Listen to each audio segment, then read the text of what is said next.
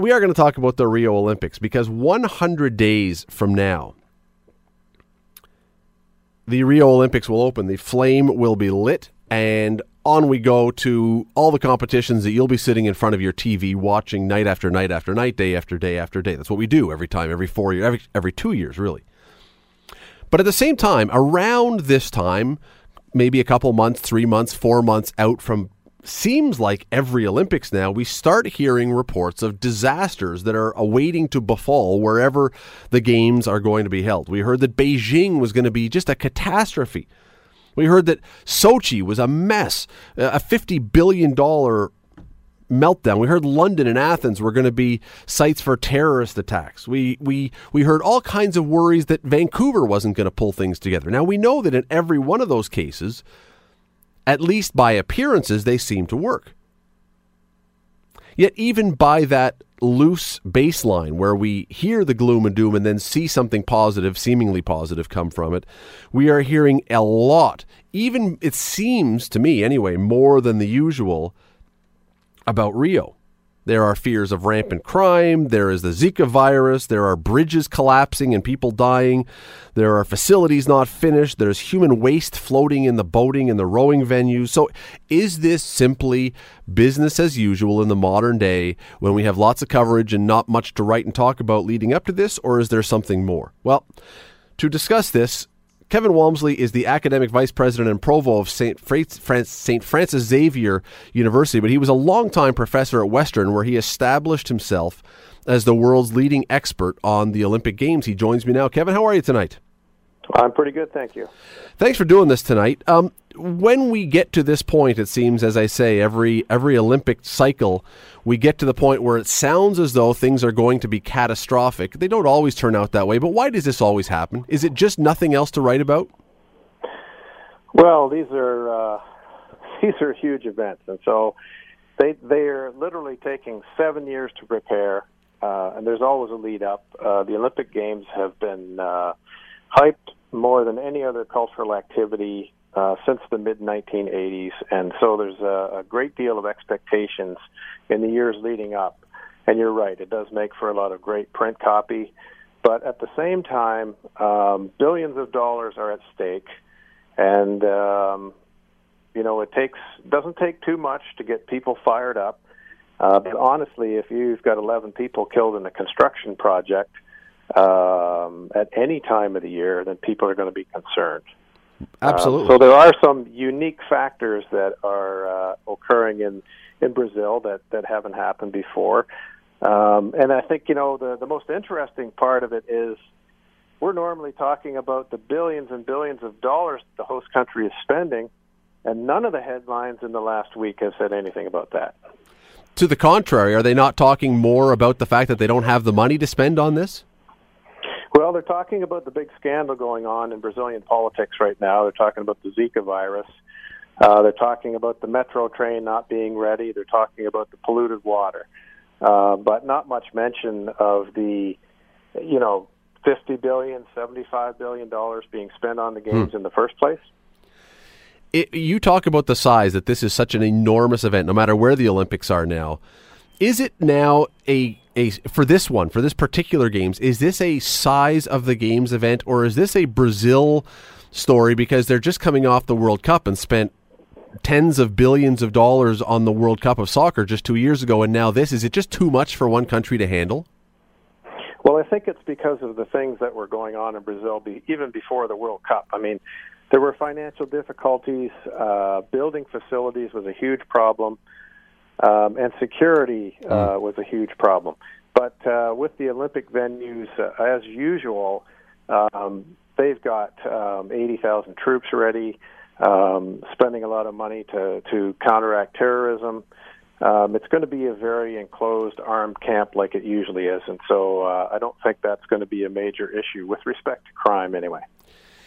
Off the top, as I was introducing it, I, uh, introducing the segment, I, I, one of the things I said was that when this is all said and done, when the Olympics are finally, when they get going, we saw this especially, I think, in Vancouver because it was closest to home. When things get going, we seem to be filled with this great Olympic spirit and everyone's happy, and then we get to the end and it seemed like everything was perfect, and we don't necessarily stick around to know what happens after. But is that really what is the case that have, that ultimately in almost every games things do turn out just fine, or is that the image that we are presented with? But there's an awful lot churning under the surface. Well, there's a lot of distraction at play. I mean, uh, let's take Beijing for an example. When they were awarded the games, uh, people said, "Okay, now we're going to focus on human rights abuses in China." Um, either going to have a great opportunity to protest now and the world's going to pay attention, or the Olympic Games are so great that they're going to uh, decrease human rights abuses in China. And what happens when we get up to the Games? One sign gets unfurled from a tower. The world isn't talking about human rights. They're saying, I want to see the track and field event. no, exactly. So, you know what? Everything happens. Everything becomes sanitized for 16 days and we forget about all of the major issues that we're we're talking about leading up to the games. But you are someone who has studied this extensively. Are do those issues actually in any way generally get resolved, or do we just forget about them?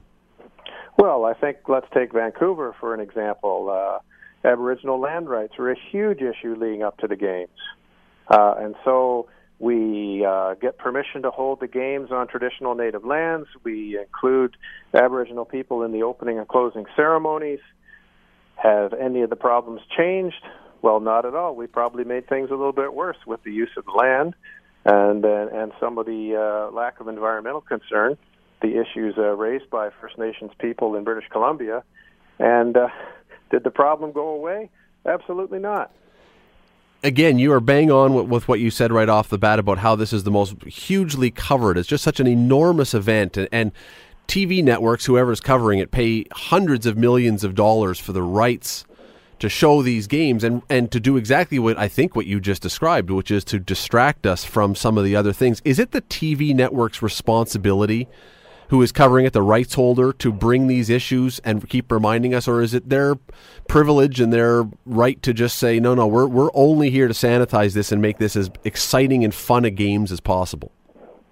Well, I think that uh, to be fair, the only TV uh, companies who in, in, intend outwardly or explicitly to be a part of the public good are the publicly funded uh, television stations. I mean, I don't think ABC, NBC, uh, even CTV in Canada or global would say um, that we're nothing about entertainment. You know, I think that that the uh, the the onus is probably upon other bodies like journalists or academics or uh, the average person, a parent, to say, you know what, it's very interesting that uh, these events are going on. Have you ever considered how much this event costs? Hmm. So or, let's introduce just a little bit of critical thinking into our lives, just a little bit from time to time. But do you, uh, Kevin? Do you think that that's what people really want, though? Once they sit down on their couch with their popcorn and their beer to watch the Olympics, are do you get the sense that people are really wanting to be hit with reality, or is the whole point of it to be a distraction? No, because your your previous question said who's responsible. Right, right. And so, so the average person, um, you and I included, we like to be entertained. So when the when the hype comes up, uh, we want to see Usain Bolt win again. Mm. Uh, you know, we remember the last time. We're all excited about it. We've worked all week. We want to sit in the chair. We want to see something great. We want to be entertained. And you know, for for a lot of people, that's great. Um, but I would say, you know, uh, when you're getting to the the tenth day, the eleventh day, maybe you've you've had enough we have seen uh, there there are websites out there right now. Uh, the one for Athens strikes me in particular, and I think also for uh, um, in Yugoslavia. Um, um, I can't remember the where the Olympics were. Where we've seen facilities now that years after the Olympics are over are abandoned or run down or derelict. Should the Olympic should the IOC uh, start considering doing something different? Should the IOC be putting into plan or considering having host cities doing it more than once to essentially force those places if they're going to make a bid to keep the facilities up and running and in good shape? Because it seems like in so many of these places, they end up just being a waste. Well, that's true. Um, some places have been some well well used, uh, built it into their sort of uh, cityscape of uh, usable facilities, and, and others have fallen by the wayside because of their location or their size. Uh, like Sydney and Athens are, and and Beijing, uh, to be fair, are uh, cases where the facilities just aren't used, and it's costs so much money uh, to manage them. Um, but to be fair, again, the, the IOC has turned its bidding processes to be a little more responsible and is considering more um, environmentally friendly, smaller scaled facilities uh, that can be knocked down after the games.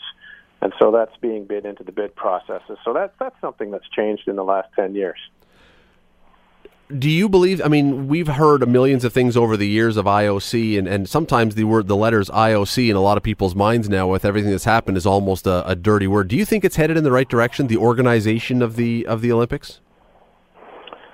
Well, I think that uh, the IOC has been asking some better questions mm. uh, since the end of the Samaranch reign. Uh, there wasn't much opportunity for social reform during those years because essentially he was uh, repaying debts and uh, making the games as big and as you know as exciting as possible, and achieved that. Um, and I think that Jacques Rogge had taken a few steps in the right directions. Uh, Thomas Bach is seems to be more amenable to feedback, and so uh, hmm. you know the the major issue is the size and the expense. Um, nations just can't handle that, and you know what the world economy has been like for the last five or six, seven years. Uh, we have to we have to rethink these kinds of things. Um, and you know we've been saying this for for 20 25 years now, um, but it's with the with the way the economy has been, and uh, uh, the way people's uh, people are more interested in um, environmental sustainability and and interested in in their their fellow people with respect to uh, to safety, food security.